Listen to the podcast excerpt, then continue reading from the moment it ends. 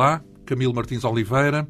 Qual é a quintessência do seu ofício? E aqui podíamos escolher vários, mas vamos escolher as relações internacionais. Tenho de responder de uma maneira um bocado íntima, porque eu nasci, a minha mãe era uma senhora de nacionalidade holandesa, que aliás depois se naturalizou belga para poder trabalhar com o cardeal Cardijn. A minha mãe era assistente social, mas da família da minha mãe, tanto os nossos antepassados, são uns italianos, outros austríacos e alemães, holandeses. Não me diga que vai dizer que está no sangue as relações internacionais. Exatamente. É hereditário. Exatamente. E a minha mãe casou-se, portanto, com um português, que era o meu pai, e a primeira língua que eu falei foi o francês. Falei francês até aos 5 anos, porque a minha mãe, o meu pai não falava holandês, quer dizer, e a minha mãe falava francês, até tinha sido educado num colégio de Ursulinas francesas, e portanto a língua que falavam em casa era o francês. E desde muito novo me habituei a dar com pessoas de várias nacionalidades, passei muitas férias portanto, fora de Portugal. Digamos que se lembra desde sempre. Exatamente. Então, e o que é necessário? Vamos cá, então, descentrar para perceber, alguém que viesse de fora, o que é que era fundamental entender para desempenhar bem esse ofício das relações internacionais? Eu acho que a primeira coisa, quando lidamos com aquilo que chamamos estrangeiros, é torná-los próximos, quer dizer, ou tornar-nos nós próximos deles. Portanto, a hospitalidade é isso? Ter um sentido de hospitalidade? É a hospitalidade e é, sobretudo, um sentido da compreensão do outro, que acho que é muito importante. Descentrar-se, portanto. Exatamente. O nosso convidado, Camilo Martins Oliveira, nasceu em Angola, Luanda, em 1942, há 71 anos, portanto. Aos 2 anos, seja como for, a família regressou a Lisboa, ou mais precisamente ao Monte Estoril. Os primeiros estudos decorreram no colégio de Clenardo, situado nas traseiras da atual Procuradoria-Geral da República, em Lisboa. Depois de uma passagem pelos liceus Pedro Nunes e Passos Manuel, acabou por ir parar a Direito e logo a seguir passou por um convento dominicano. Vamos também falar sobre essa experiência. Casou aos 24 anos, logo a seguir foi para a tropa. O serviço militar passou na Guiné, como alferes miliciano, em Bissau. Cruzou-se nomeadamente com o general Spínola. Em 69, isto durante 2 anos, em 69 regressou a Lisboa para trabalhar com José Guilherme de Melo e Castro, ajudando a transformar a chamada União Nacional na ANP, a Ação Nacional Popular, isto já na era marcelista. Melo e Castro já agora é uma figura de referência, não só como provedor das misericórdias, mas também, e sobretudo até, como criador do totobola, é considerado o pai do totobola.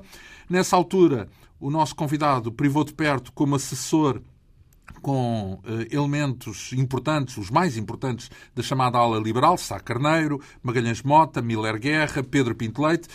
Pouco depois, Camilo Martins Oliveira foi convidado pelo então secretário de Estado da Indústria, Rogério Martins, para trabalhar como assessor nas relações internacionais. Tornou-se delegado de Portugal no Comitê de Indústria da OCDE, promotor das exportações portuguesas para o espaço da Comunidade Europeia. O 25 de Abril apanhou-o em Bruxelas. Durante algum tempo deu aulas na Universidade Católica de Louvaina, também na Bélgica. Depois foi nomeado consultor para o PNUD, Programa para o Desenvolvimento das Nações Unidas, um cargo que lhe permitiu percorrer, nomeadamente, toda a África francófona. Organizou em Bruxelas várias conferências sobre Portugal, com a presença de figuras como Sousa Franco, Nobre da Costa, o Nobre da Costa, primeiro-ministro de Portugal, Marcelo Rebelo de Sousa também. Em 82, o nosso convidado foi nomeado comissário do comércio com Portugal nos Estados Unidos, chefiou a delegação do Instituto de Comércio Externo em Nova Iorque. Nessa altura contactou, por exemplo, com George Bush pai, que era vice-presidente do Reagan, do presidente do Senado, exatamente. Com Ted Kennedy também, se cruzou, da família Kennedy, o último grande senador da família Kennedy. Finalmente, em 87, partiu para Tóquio, no Japão, onde residiu 14 anos, sempre ao serviço do Instituto de Comércio Externo. Em 2001 depois voltou a Lisboa, mas regressou ao Japão, nomeadamente em 2005, como Comissário-Geral de Portugal na Exposição Universal de Aichi. Isto, digamos, uma grande exposição que decorreu no Japão, já bem depois da Expo. Tenho aqui a indicação de que, quando era criança, queria chamar-se Alexandra? Não, isso foi um capricho, porque não sei se hoje se pratica isso ainda ou não, mas naquela altura havia muita gente que, quando fazia a sua profissão de fé, portanto, por volta dos 12 anos, não é?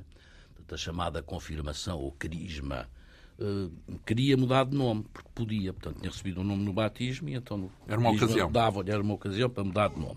E eu não sei porquê, sabendo isso, meteu-se na cabeça, creio que por admiração, por Alexandre o Grande, hoje já não tenho a mesma admiração, mas isso é outra história, queria-me chamar Alexandre. Do general grego. Sim, exatamente, Macedónia. Não? Macedónia, melhor dizendo. E queríamos chamar Alexandre, e a minha mãe não achou graça nenhuma, até porque Camilo era também o nome do pai dela. Pronto, e era um nome bastante frequente na família. E mais enraizado. Exatamente. Nessa altura, estudava já no colégio Clenardo? Estudava no Clenardo. Como é que era a educação nesse colégio? Ainda hoje tenho excelentes recordações do Clenardo. O Clenardo era um colégio... dirigido por dominicanos, por padres dominicanos. Eu fui parar ao Clenardo porque a minha mãe, como tinha uma experiência da vida dela, da sua educação, tinha sido feita toda ela na Holanda e na Bélgica, designadamente na Bélgica, e aquilo que nós chamamos de instrução primária, o liceu, ela fez-o num colégio de Ursulinas. Ursulinas? Ursulinas, freiras. Ursulinas tinham sido expulsas de França e que o meu avô, com outras pessoas, tinha acolhido na Bélgica e tinha ajudado a fundarem o seu convento e o seu colégio. Exatamente. E a minha mãe tinha, portanto, muito aquela distinção entre o ensino católico e o ensino laico. E, portanto, queria que nós, tanto o meu irmão e eu, recebêssemos uma educação católica. Mas isso significava religião ou disciplina, rigor, etc.? Significava as duas coisas. Significava aí uma educação, se quiser, humanista. E, na altura, ainda não havia o São João de Brito. O São João de Brito, aliás, começou um ano depois de coisa. A minha mãe tinha pensado primeiro nos jesuítas. Depois viu vários colégios, etc., e acabou por... O São João de Brito achar... é o símbolo do ensino jesuíta. O São João de Brito ainda hoje existe, não é? Um colégio, claro, dos jesuítas, é de referência. E os jesuítas, contrariamente aos dominicanos, que não têm colégios, ou podem ter um ou outro, mas não faz parte da vocação dominicana, ou da ordem dominicana, o ensino secundário. Os jesuítas são uma ordem religiosa muito vocacionada, como se sabe, também para o ensino, não é? Portanto, é um bocado diferente. E era por isso, aliás, que a minha mãe tinha pensado primeiro nos jesuítas. E foi assim. O que foi muito interessante no Clenardo é que havia, entre os meus colegas, havia judeus, porque a sinagoga de Lisboa estava logo ali perto, não é? Nas traseiras da Rua do Salitre, entre a Rua do Salitre, um bocadinho escondida entre a Rua do Salitre e Alexandre Herculano. E, portanto, tive muitos colegas judeus, tive também colegas de outras religiões, designadamente muçulmanos, o que na altura era raro encontrar em Portugal. Se calhar na altura ainda não havia aquele conflito no Médio Oriente, porque isso só começou com a Segunda Guerra. Mas já havia como problemas. Já havia ao princípio e tal. Mas o espírito era muito aberto. E aqueles dominicanos também acolhiam, portanto, no colégio, filhos de famílias sem religião, não é? Portanto, sem qualquer tipo de confissão religiosa, agnósticos, etc. E o espírito, digamos que foi uma boa mistura. O convívio era muito grande, era uma boa mistura. E era um espírito extremamente liberal. Eu guardo por isso. Então não era espartano, conservador? Não, absolutamente nada. Então, e como é que a família foi parar à África? O pai? O meu pai foi parar à África, aliás, não foi à Angola, foi primeiro ao Congo belga. Porquê? Porque era industrial, portanto. E tinha, portanto, um... Não foi por via, portanto, da família da sua mãe? Não, porque estamos a falar com o belga, mãe... podia ter a ver com a Bélgica. Não. A minha mãe, eles, aliás, encontraram-se depois no Congo belga. A minha mãe foi para o Congo belga como assistente social, trabalhar, portanto, na organização de vários serviços, desde escolas a serviços de assistência social propriamente dita, a educação de adultos e esse género de coisas, não é? Tem alguma memória desses tempos iniciais? Imagino que não, porque vem muito cedo. Não, tenho muito pouco. A melhor memória que eu tenho desses tempos foi do dia em que recebi de um tio meu, aliás, de uns tios meus, de uma tia e de um tio, um presente de anos pelo correio, que era o Tintin en Amérique, as aventuras do Tintin na América. Bem, mesmo no início. Eu delirei e tal, gostei imenso, exato. Porquê é que regressaram de Angola? Ainda não havia a guerra, não é? Nessa altura. Não, regressámos porque a minha mãe depois quis voltar para a Europa. E, portanto, regressámos. Viemos primeiro... Mas estamos a falar do clima? O problema era o clima? Não, não era tanto o clima. Era mais a preocupação com a educação dos filhos e com... A minha mãe era muito europeia, portanto, tinha ido tratar daquilo tudo que tratou no Congo. Eu diria quase que por vocação missionária, se assim me posso exprimir, mas depois queria voltar para a Europa. E voltámos primeiro, portanto, em 1944, em que estivemos no Monte Estoril, depois regressámos e voltámos definitivamente em 1950. Então, mas isso, antes de mais, quer dizer, imagino eu, ou está implícito naquilo que me diz, que, digamos, a sua mãe era como se fosse uma espécie de uma matriarca da família. Isso, ou seja, ela é que tomava as decisões estratégicas do que o seu pai? Não, tomava, mas tinha uma grande influência. Sim. Tinha uma grande influência. A minha mãe era uma pessoa... Matriarcal? Sim, bastante. No sentido de ser a pessoa que organizava a vida em casa e que influenciava tudo à volta. Era uma mulher muito enérgica. Quando vem para Portugal, depois já falámos aqui do Colégio Clenardo, e depois escolhe o direito porque a área de direito... Nada por mania. Olha, o que eu gostava realmente, o que eu gostei muito de fazer no liceu, e que eu ainda hoje penso, eu tiro bastante utilidade disso. Eu gostava imenso, não só de estudar línguas, mas de estudar a etimologia. A origem das palavras, a evolução das palavras, etc. Gostava imenso disso. E, ao que parece, tinha muito jeito. E lembro-me de um professor de português, no 4º ano do liceu, de me ter dito: pois você tem imenso jeito para isto, era isto que você devia fazer na vida, mas estou mesmo a ver que vai para direito como todos. Uhum. E a minha resposta, olha, é essa. Então, no sentido que é um curso genérico que permitia muita coisa, é isso? Não, na altura, portanto, nós tínhamos o curso geral dos liceus, eram 5 anos, não é? Acabava no chamado 5º ano do liceu na altura. Sim. Ou 9, o equivalente ao 9º ano de escolaridade atual. Sim, é capaz de ser. E depois, a seguir a isso, havia 2 anos, que eram os anos... Era em que a gente escolhia uma alínea, como se dizia, não é? Portanto, aquilo que se estudava nesses 2 anos não era igual para toda a gente. Não é? Era o liceu, não? Já era o liceu com áreas... anos, era o curso complementar dos liceus, chamados, que era o 6º e o 7º ano. E a alínea de Direito tinha latim, a filosofia... foi lá por disciplinas, digamos assim. Tinha disciplinas de que gostava. Literatura portuguesa. Então, e chegou a exercer direito? Não. Não. Portanto, o direito foi apenas um princípio de outras coisas. Exatamente. E falamos de direito em que universidade? Nunca fui. Em Lisboa. Da Universidade Clássica, digamos assim. Depois, como é que é então essa história da experiência no convento dominicano? Como é que vai parar ao convento, antes de mais? Não.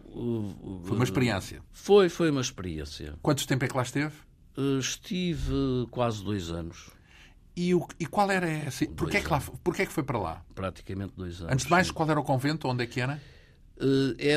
Eu comecei, portanto, os dominicanos tinham um convento, tinham um noviciado, portanto, que é o primeiro ano, foi onde eu fiz, ali em Fátima. Uhum. Mas eu depois fui para conventos na Europa também. E andou a circular, no fundo. E porquê que... Mas isso foi voluntário ou alguém... Não, foi voluntário, foi absolutamente voluntário. Qual foi o apelo? Aliás, é daí que eu conheço o Frei Bento Domingos.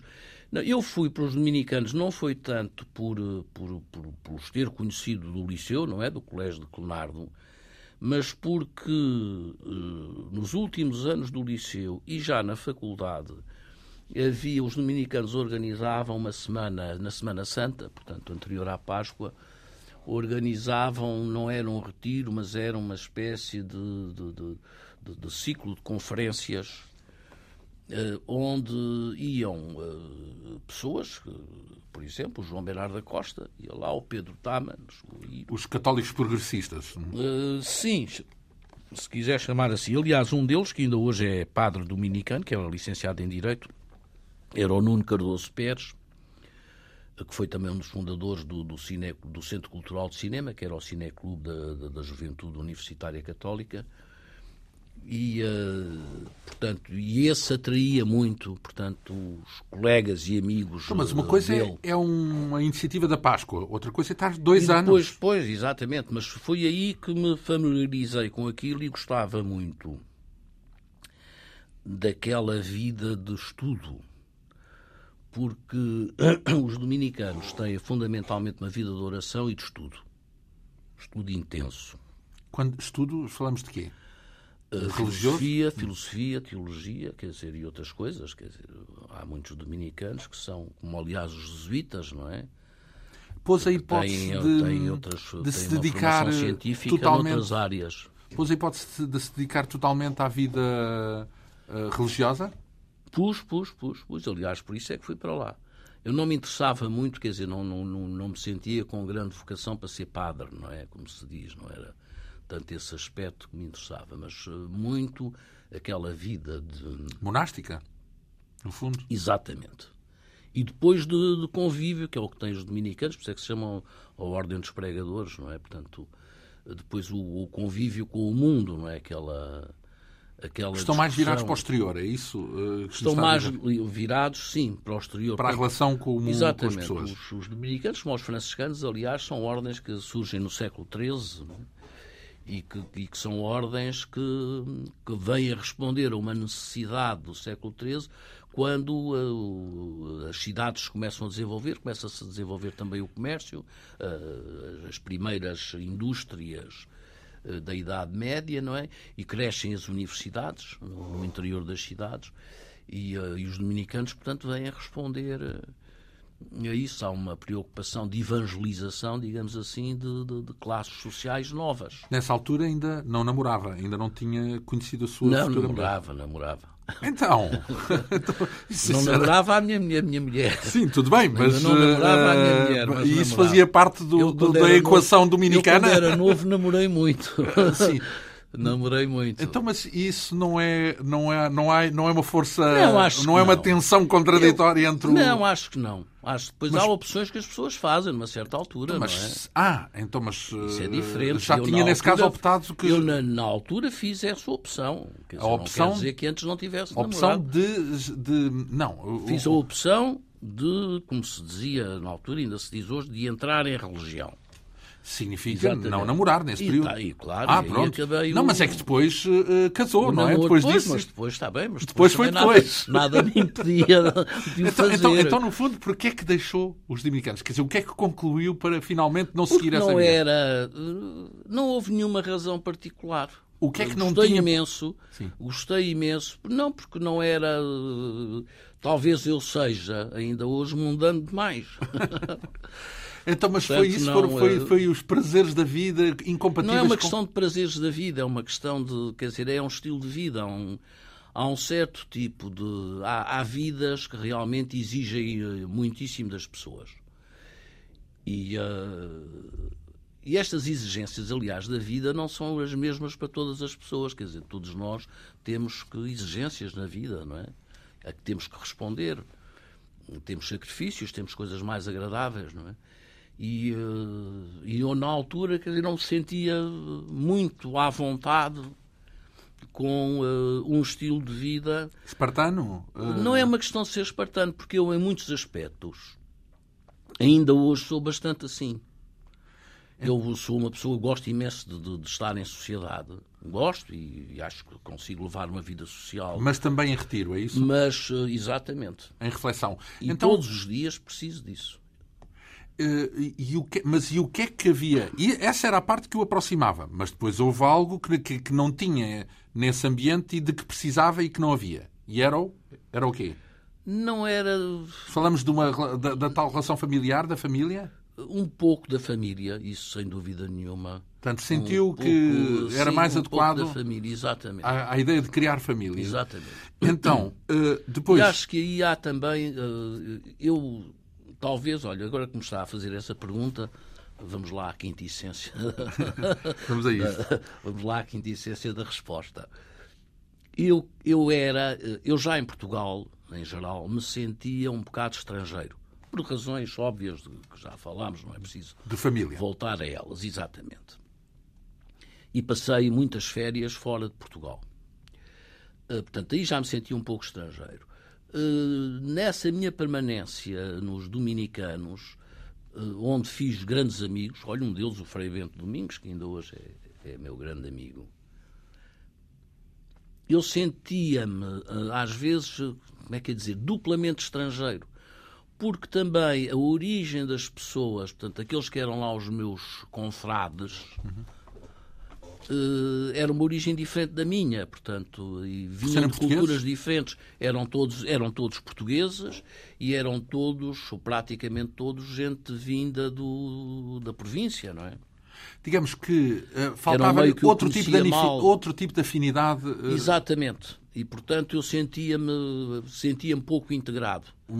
Muito embora, noutros aspectos, quer dizer, eu tivesse lá grandes amigos. Agora, quer dizer, nesta coisa do convívio. Digamos que a matriz não coincidia com a sua. Exatamente. Eu, portanto, não. Então, depois disso, acaba por também fazer família, não é? Porque é depois disso que se casa, não é? Exatamente. E casa-se primeiro e depois vai para a tropa, para a Guiné, numa altura em que já há guerra na Guiné, no final dos anos 60. Porque, 60, sim, exatamente. Antes de mais, gostou dessa experiência na Guiné? Bom, eu não posso dizer que tenha gostado da guerra na Guiné, não é? Estivesse eu lá ou não estivesse. Portanto, não. Isso é uma questão distinta. Agora, a vivência africana, digamos. A vivência africana gostei muito. Por quê? Gostei muito porque eu estava a trabalhar no comando-chefe, também dei aulas no Liceu Honório Barreto, exatamente. Também em Bissau? Em Bissau. E aquilo que eu fazia, portanto, era... dirigia... um programa de rádio que era o chamado Programa das Línguas Nativas, e emitíamos todos os dias, havia emissões, e nós emitíamos... Das línguas nativas? Das línguas nativas. Então, mas o Camilo falava também línguas nativas? Não falava. Crioulo ainda cheguei a falar um bocado, e até me dei ao trabalho de começar a escrever uma gramática do crioulo guineense, que é muito semelhante. Então, ainda por cima, a Guiné é um mosaico, não é? Na Guiné nós emitíamos em 11 línguas diferentes. Pois, porque aquilo é um mosaico de culturas, completamente... de culturas diferentes e tal. E deu-se bem com esse espírito mosaico, com essa sociedade em mosaico? Dei-me muito bem e fiz lá grandes amigos. Amigos africanos ou portugueses? Amigos africanos. E eu depois também tinha muitos contactos com indivíduos uns que se tinham rendido, portanto, que tinham trabalhado ou militado nos movimentos do PAIGC, naquela altura. Exatamente, nos movimentos chamados. Mas eram presos ou já estavam integrados? Uns tinham-se rendido, outros tinham sido presos e depois eram libertados, assim, um bocadito à experiência, viviam assim uma experiência de liberdade condicionada. E depois havia também dissidentes, designadamente da Guiné, propriamente dita, portanto, da Guiné, cujo presidente na altura era o Sékou Touré. Guiné-Conakry. Que vinham, que se apresentavam, se rendiam às autoridades portuguesas e tal. E eu era encarregado, até pelo meu conhecimento do francês, era encarregado de os entrevistar, de conversar com eles, de os acompanhar um bocadito e tal. Foi, aliás, aí que eu tive que ter alguma cautela com a PIDE, com o diretor local da PIDE, porque ele achava que eu que convivia demais com eles, ou que... E eles muitas vezes... foi contactado pela PIDE, é isso? Fui. Chamado? Fui, dizer, você sim, não sim, pode, sim. Mas você não pode falar com eles. Quem me defendeu foi o general Spínola. Então já conhecia nessa altura o Spínola. O Spínola era o governador e comandante-chefe. E contactava diretamente com ele? Contactava diretamente com ele. Eu fui muitas vezes ao mato com o general Spínola. O que é que ficou dessa experiência? Lá no meio de o que é que ficou? Da experiência, do contacto com o general Spínola, enfim, ele foi uma figura na Guiné, foi completamente preponderante, não é? Foi. Era um homem... Eu gostei muito de lidar com ele. Porque? Não quer dizer que estivesse de acordo com tudo, quer dizer, não é isso que está em causa, mas era um homem de muito boa vontade. Era um homem com muito boa vontade. E nós podemos muitas vezes não estar de acordo com as pessoas, mas acho... Boa vontade, vamos explicar um pouco. Boa vontade significa o quê? Que queria o bem dos outros, é isso? Exatamente. A boa vontade é o querer, exatamente, querer o bem dos outros. Uhum. E querer o bem de tudo, procurar de uma maneira ou de outra a harmonia, não é?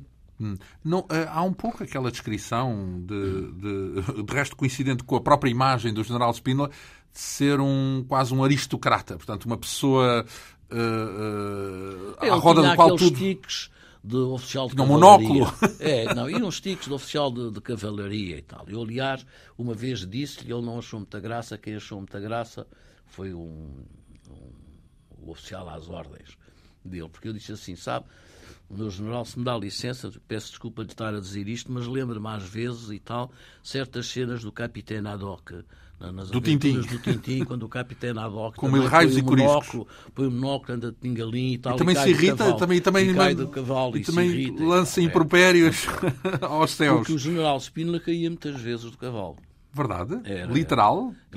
Então um homem de cavalaria caía do cavalo. Mas caía, mas isso qualquer cavaleiro sabe que isso lhe pode acontecer, não é? E não provavelmente cai. Os cavaleiros caem, não é?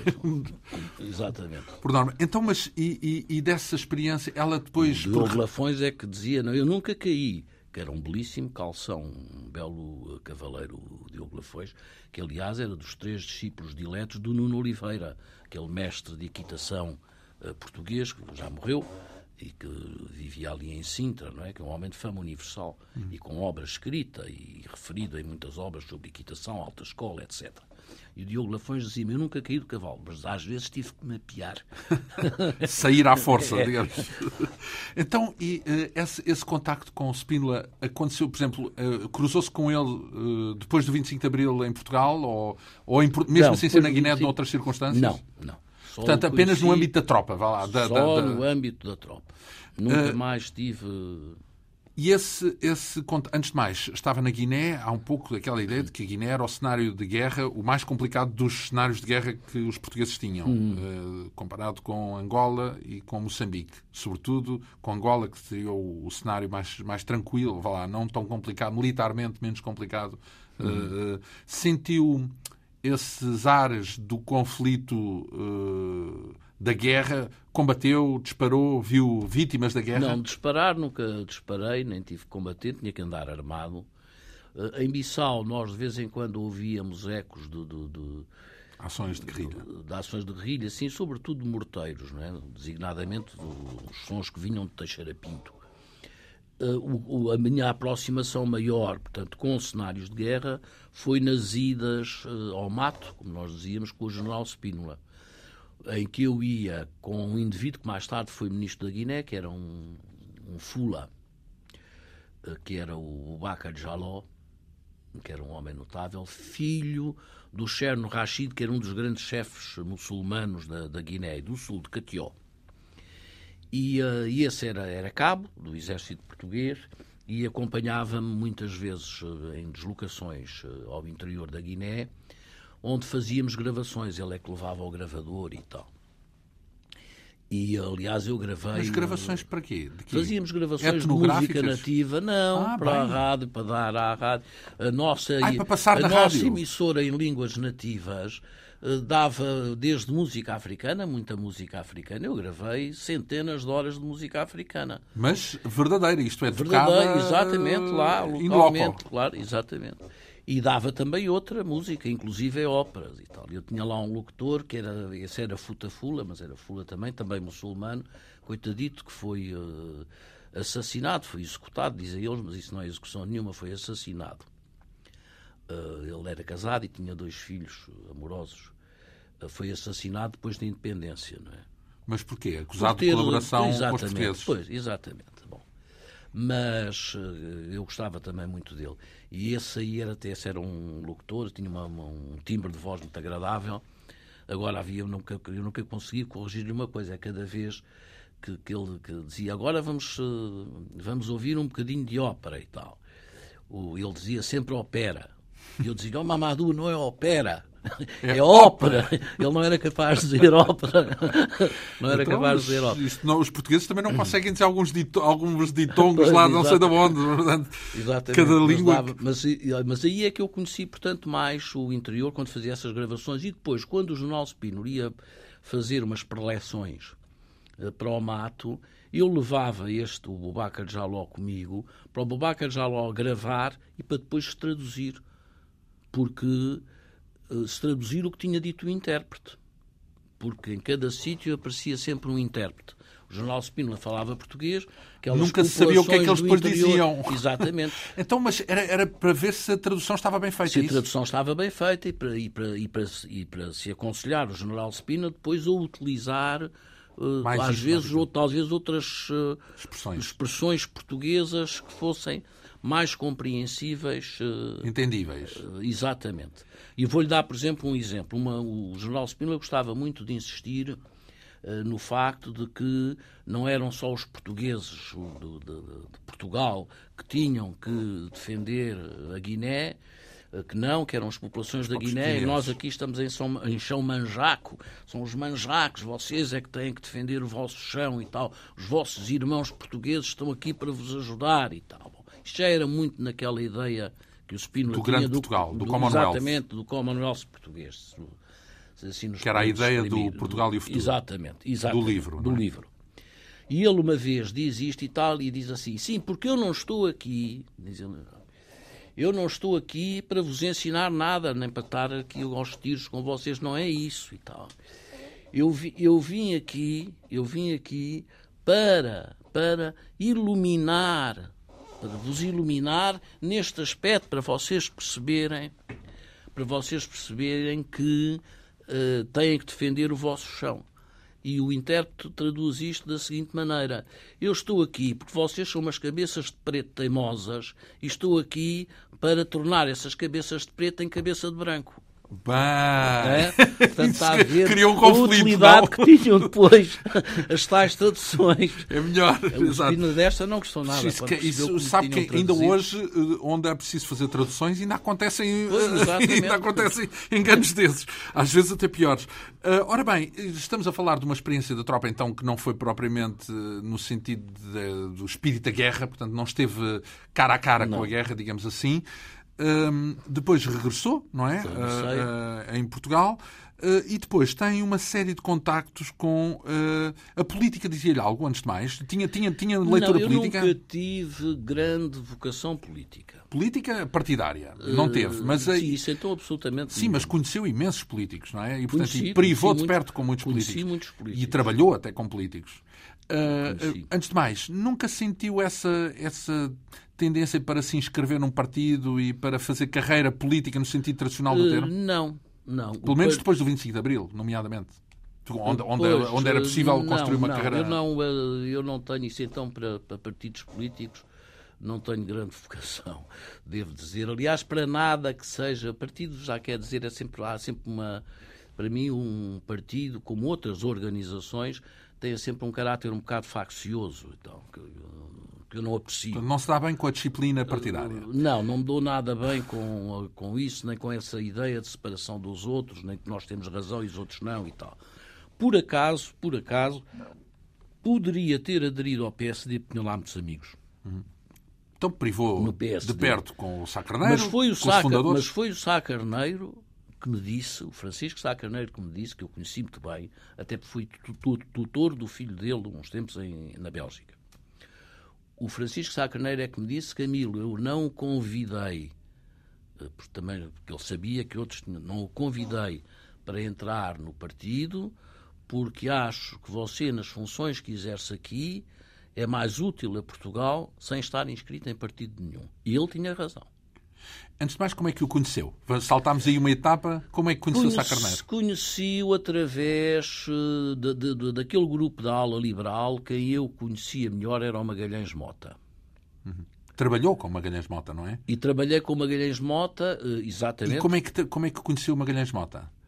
O Magalhães Mota conheci-o destas coisas da JUC. Não, antes disso, da própria JUC. Ele era mais velho do que eu, da Juventude Universitária Católica. Ele era mais velho do que eu. Então, e como é que entra em... Porque isso inclui o Alçada Batista, o Bernardo da Costa, o Pedro Taman. Exatamente. Como é que entra em contacto com esse grupo? E a que esse grupo entra em contacto com eles a partir das tais semanas no convento dos dominicanos. Portanto, já era um cruzamento antigo. Era, isso já se tinha cruzado com eles. Exatamente. Porque são da mesma geração? Porque era mais novo do que eles, não é? Eu era mais novo do que eles. E o que é que atraiu, portanto, gostou nisso em que sentido? Sentia que eram modernos, era o quê? Que eram pessoas... Porque eles já eram pessoas reformistas, não é? Em relação ao regime. Mas eram pessoas que tinham um espírito bastante aberto e eram pessoas, portanto, com quem, que para mim, eram pessoas com quem eu gostava mais de lidar porque me sentia menos estrangeiro ou menos estrangeirado. Eram mais cosmopolitas? Então, eu, aliás, foi sobretudo cultural e não político. É isso? Foi uma identidade mais cultural do que política. Exatamente. Aliás, é curiosíssimo porque ainda hoje o meu amigo mais antigo, que aliás já foi entrevistado aqui neste programa, o meu amigo mais antigo era filho de diplomata. Não Quem era, já agora? Era o embaixador João de Deus Ramos. Ah, muito bem. Recordo-me também de ter aqui. E demos-nos desde pequeninos. Mas há aqui uma razão. Aliás, como isto aconteceu com ele, aconteceu com outros. Que eram... Os meus amigos eram indivíduos que realmente não estavam totalmente mergulhados em Portugal. Quer dizer, eram pessoas que tinham contactos... o resto do mundo, digamos assim. Com o resto do mundo. Então, mas Sá Carneiro, por exemplo, era mais português, não é? Era portuense. Era bastante. Embora fosse um homem que falasse lindamente bem francês e inglês e castelhano. E viveu em Inglaterra durante algum tempo com a doença. Sim. Mas como é que conhece então Sá Carneiro? Foi um bocadinho por causa da aula liberal, do convívio dentro da aula liberal. Conheci-o através do Magalhães Mota. Nessa altura cruzou-se com ele também depois do 25 de Abril, bem entendido, não é? Sim. Quando é que tem essa relação familiar ao ponto de ficar com... Foi quando eu estava em Bruxelas e foi precisamente por isso, porque o Francisco Sá Carneiro estava muito preocupado com o filho mais velho, que tinha ficado bastante traumatizado depois de umas arruaças que houve no Palácio de Cristal, no Porto. E o rapaz estava, naturalmente, um pouco traumatizado, não é? E sentido com aquilo tudo. E também, muitas vezes, pela maneira como os miúdos eram tratados na rua por gente, por saberem que eram filhos do Dr. Francisco Sá Carneiro. E o Magalhães Mota... Isso foi durante o PREC, durante o período revolucionário. E o Magalhães Mota foi em 75. E o Magalhães Mota é que sugeriu ao Francisco Sá Carneiro, disse, olha, está o Camilo em Bruxelas, talvez fosse bom ele ir para lá. E ele esteve lá há algum tempo. E era necessário, portanto, que alguém o acolhesse e assinasse um termo de responsabilidade, não é? Foi tutor, então, nessa E foi nesse sentido que foi tutor, quer dizer, à parte disso... Acompanhou o processo político em Portugal, portanto, estava familiarizado, por exemplo, com todo o processo que levou à criação da AD, porque o Sá Carneiro... porque falava muito com eles todos e por outra razão. Porque eu, na Universidade de Lovaina, trabalhava numa coisa que era o ISEG, que era o Instituto Superior de Economia e Gestão e tal. E nós fizemos um estudo, eu fui convidado a participar num estudo sobre a evolução política em Portugal. E vim a Portugal com um colega meu... que Estamos a falar depois do PREC? Estamos a falar de 1975. Então, em pleno PREC. Em pleno PREC. E vim, portanto, com um colega meu... período revolucionário. Exatamente, que era o Etienne Cracot. E portanto, entrevistámos uma série de pessoas, inclusive o Álvaro Cunhal. Eu, portanto, nessa altura conheci bastante bem, pessoalmente. Com que impressão é que ficou do Álvaro Cunhal? Bem, como pessoa, o trato, era uma pessoa com um trato agradabilíssimo. Agradabilíssimo. Era um indivíduo muito inteligente. Agora, entre aquilo que ele me disse, que eu sei que ele me disse, quer dizer, e aquilo que ele fazia ou aquilo que ele dizia publicamente, quer dizer, qualquer semelhança... Então, antes de mais, vamos recuar aí um momento, que é, quando acontece o 25 de Abril, basicamente, isso foi uma situação que o preocupou no momento em que acontece, ou só ficou preocupado depois quando há um processo revolucionário que se intensifica a partir de setembro, creio eu, ou a partir ainda mais de 75, em março. Sabe, eu não ficar preocupado, não fiquei. Por duas razões. Primeiro, porque estava fora de Portugal. Claro que fui bastante incomodado e sofri algumas das consequências do PREC, não é? Por ter trabalhado com a ala liberal. E na ANP. Sim, e não só por isso, pela própria questão do PREC em si, da maneira como eram tratadas as pessoas que estavam lá fora, mesmo ao serviço do Estado português, não é? Eram tempos muito conturbados e havia muita gente invejosa e havia candidatos a todos os lugares, etc. Não é? Bom, e isso maçava, moía um bocadito. Então. Mas, à parte disso, realmente eu não sofri outros inconvenientes porque estava fora, praticamente. Porque estava fora. Mas veio a Portugal, fora. Por outro lado, é o que me disse, não é? Exatamente. Agora, não me preocupava porque eu sentia que na sociedade portuguesa havia, apesar de tudo, um certo bom senso que levaria as coisas ao seu lugar. Conheceu, por exemplo, Mário Soares, porque ele, por acaso, tem uma frase mais ou menos semelhante a essa. Pois, porque ele diz, os portugueses não... Conheci, também tive que entrevistar na altura Mário Soares. Uhum. Mas sabe, os portugueses, eu quando digo que me sinto estrangeirado, não estou de maneira nenhuma a pretender-me superior aos portugueses, quer dizer, é uma questão contra a qual eu não posso nada, não é? Nasci assim, portanto aí não há nada a fazer. Agora, o que sei, eu tenho imensa admiração pelo povo português, acho que a tradição cristã em Portugal valeu de muito.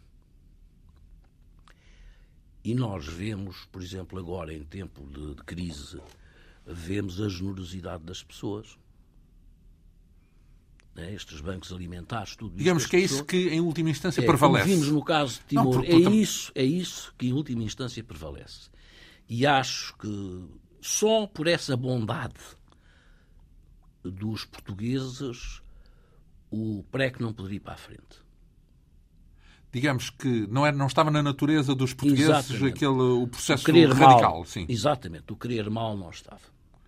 Ora bem, estamos a falar de um processo que, em todo o caso, viveu à distância, mas dentro dessa distância teve ainda bastante experiência à escala global, porque andou por toda a África, francófona, não é? Não ficou com nostalgia dos tempos coloniais, ou não? Ou melhor, o fim do colonialismo não o perturbou? O fim do colonialismo não me perturbou, quer dizer, o ter acabado não me perturbou. O que ainda hoje lamento é o modo como aquilo tudo foi feito. Por causa das guerras que se seguiram. Por causa das guerras que se seguiram e por causa da regressão de uma série de coisas em países que tinham tudo para hoje serem uma coisa completamente diferente. Falamos de Angola. Por exemplo, não é? Eu não quero... A Guiné, a sua Guiné ainda pior, porque ainda é um país ainda mais desorganizado. Tem este problema da droga, etc. Agora, sabe que a África... Eu tenho memórias ótimas da África. Não só da África portuguesa, mas daquilo que era a África portuguesa, mas da África. E tenho, por exemplo, uma coisa, já agora vou contar-lhe porque tem graça. Eu, quando estava ao serviço das Nações Unidas pelo PNUD, um dos sítios onde tive que ir foi ao Congo, à República Popular do Congo. Ozaire? Não, República Popular do Congo, que era o Congo-Brazzaville, que era o ex-Congo francês. Bom, E era primeiro-ministro, na altura, um senhor chamado Henri Lopes. E quando eu cheguei, fui, e aquilo, portanto, o senhor era comunista, não é? Aquilo era um Estado, por isso é que se chamava República Popular do Congo. A maior embaixada que havia lá era a embaixada da União Soviética, depois havia uma grande embaixada da China e uma enormíssima embaixada também da Coreia do Norte, portanto está tudo dito. Bom, quando eu cheguei lá, disseram-me, logo no aeroporto, que eu no dia seguinte deveria ir ver o primeiro-ministro, porque o primeiro-ministro me queria ver. Fiquei um bocado admirado, quer dizer, mas pronto, lá fui. E ele disse-me, olha, eu vi que realmente o perito do PNUD que veio cá, porque eu estava a fazer entrevistas para se escolherem, se selecionarem candidatos às universidades, designadamente à Universidade de Louvain. Às universidades europeias, exatamente.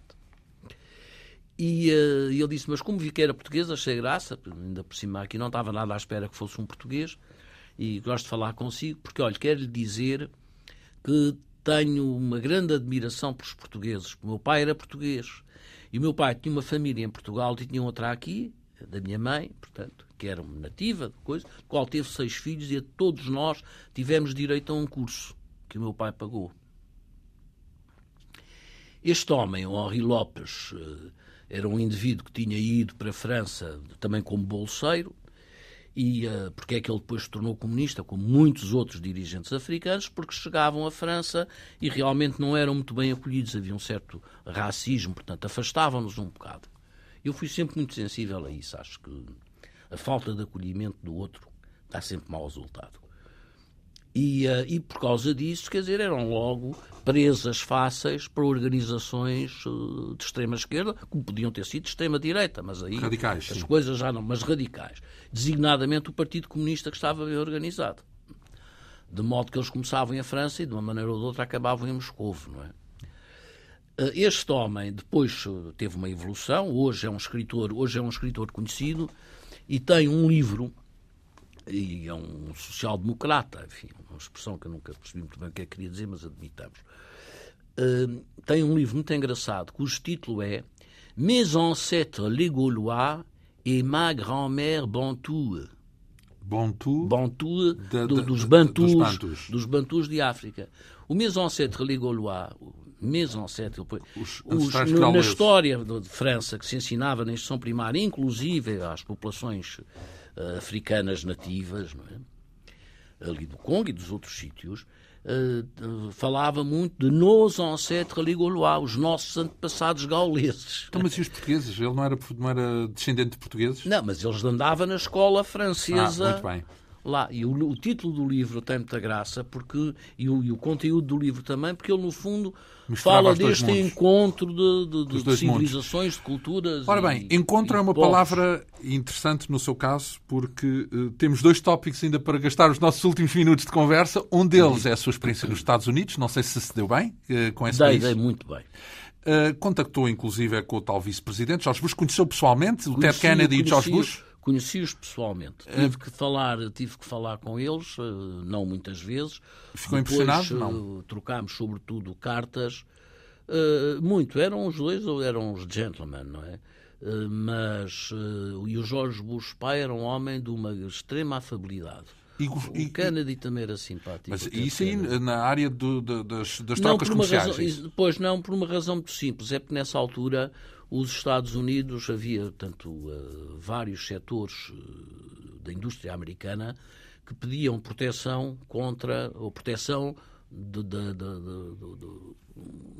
importações portuguesas, designadamente têxteis, de calçados, e queriam exatamente levantar ou direitos compensatórios ou proceder a ações antidumping. Digamos que foi uma luta dura para evitar essas barreiras alfandegárias, no fundo é isso, não é? E foi uma luta nesse sentido, portanto, e aí tinha que contactar gente do um lado Congresso, e do outro, dos dois partidos. Do Partido Republicano. Mas o Bush é porque ele era vice-presidente dos Estados Unidos e, por inerência, presidente do Senado. O Ted Kennedy era da parte democrata, do Partido Democrático. Exatamente. Mas e gostou dos Estados Unidos porque... o que é que tinham? Outros, tive que falar com outros. Nos Estados Unidos há uma coisa extraordinária. Por ser aquele melting pot, era isso? É um melting pot, mas é sobretudo uma coisa extraordinária, a sensação de liberdade que a gente tem nos Estados Unidos. Os americanos têm uma noção de liberdade... Pioneiro, no sentido de poder fazer o que entende. Que nós não temos. E então, relativamente... Tem, na Europa é muito apertado. Ouça, no outro dia eu ouvi um ministro, não vou dizer qual...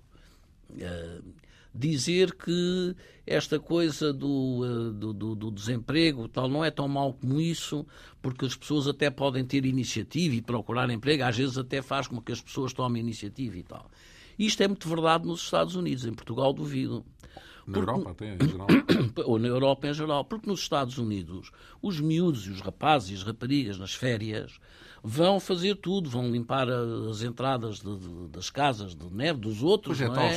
Vão servir para os restaurantes, vão lavar carros, vão trabalhar nas bombas de gasolina e tal. Não há um sindicato que os proíba de trabalhar, nem há um agente do fisco que lhes caia em cima. Portanto, é o país da livre iniciativa. Exatamente, assim. Portanto, é completamente diferente. Então, e para fechar a nossa conversa, o Japão, porque viveu 14 anos no Japão e ouviu dizer certo dia... Muito. Que até se calhar era o país que escolheria para viver, para estar. Era tal, exatamente. E o que é que aprendeu de tão relevante com os japoneses? Aprendi muita coisa. Então? Aprendi... talvez... bem, eu viajava muito porque eu tinha que fazer desde a Coreia do Sul até à Nova Zelândia, não é? Portanto, viajava naquela zona toda. O comércio na Ásia, exatamente, em geral, e na Pacífico. Naquela zona toda. Agora, o Japão, eu gostei muito e voltei ao Japão 2 vezes, depois de lá ter estado, e gostei sempre muito, mas eu creio que foi o facto de eu ter deparado com uma cultura muito diferente da nossa e daquelas que eu conhecia. E, portanto, eu tive que fazer um esforço redobrado. Foi iniciático, portanto. Exatamente, assim. Para entrar um bocado naquilo. E valores intrínsecos dessa cultura? Encontrou-os algo que tenha... Encontrei muitos. Tais como? Encontrei muitos. Olha, por exemplo, o valor do silêncio como forma de atenção.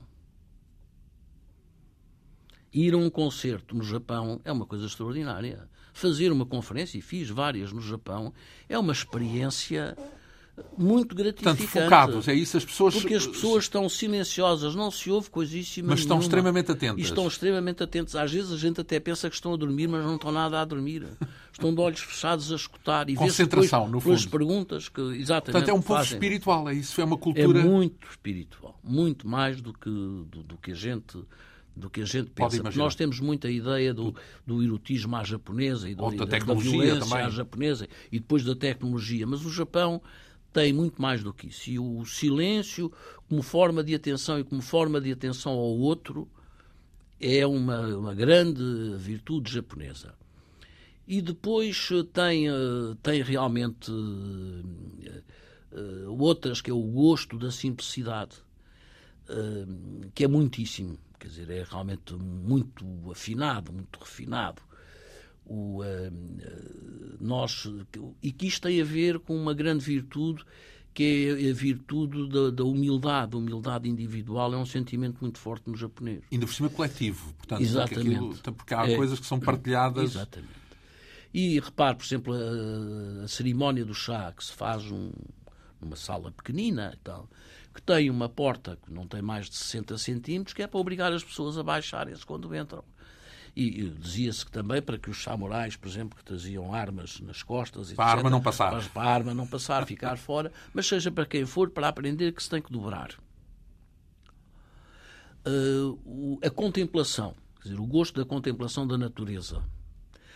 E os japoneses disso têm consciência, que têm um tal gosto na contemplação da natureza... que eles, eu lembro quando cheguei ao Japão, houve uma japonesa que me disse, sabe, você tem os olhos azuis e tal, os olhos claros, se calhar não percebe bem a natureza. E então? Porque eles acham que tem que ter os olhos escuros, ser japonês para se perceber a natureza, não é? Bom, mas eles têm. E a natureza entra mesmo numa civilização urbana, como é hoje grande parte do Japão. Quer dizer, a maior parte do Japão são montanhas, rios, lagos, etc. E cidades. E depois as cidades, mas a parte urbana do Japão é muito pequenina. O que as cidades e as zonas industriais ocupam, mais a agricultura, é 30 e pouco por cento do território japonês. Só. Agora, mesmo aí, a natureza, as estações do ano estão sempre presentes. Quer na alimentação, quer na decoração com que os pratos, as iguarias são apresentadas, no desenho das coisas, está sempre presente. E as festas acompanham aquele do tempo cíclico, não é? Porque eles têm também, aliás, os chineses, uma ideia de tempo que não é esta ideia escatológica que a gente tem, não é? Tem a ideia do tempo cíclico, que isto é uma repetição contínua. E perceber esses movimentos cíclicos. Exatamente. Da natureza e da vida. Ora, percebo bem porque é que o convidaram no Centro Nacional de Cultura para fazer de guia as excursões no Japão. E percebo também porque é que foi comissário no Japão, porque de facto bebeu o essencial dessa cultura, como de muitas outras. De resto, devo também aqui deixar claro que o conhecemos numa outra qualidade de que não falámos aqui, como programador, digamos assim, ou como colaborador na programação musical desse maravilhoso auditório da Senhora da Boa Nova, no Estoril. E foi assim que nos cruzámos aqui na Antena 2. Exatamente. E muito agradeço e estou muito satisfeito por causa disso. E também satisfeito por ter partilhado connosco aqui o seu percurso e a sua experiência de vida. O nosso convidado, Camilo Martins Oliveira, com experiência, como vimos, não só nas relações internacionais, mas também, podemos dizer, na cultura em geral. Muito obrigado por esta vinda à Quinta Essência. Eu é que agradeço. Hoje, com assistência técnica de Ana Almeida, produção, realização e apresentação de João Almeida. Nós regressamos daqui a 8 dias. Bom fim de semana.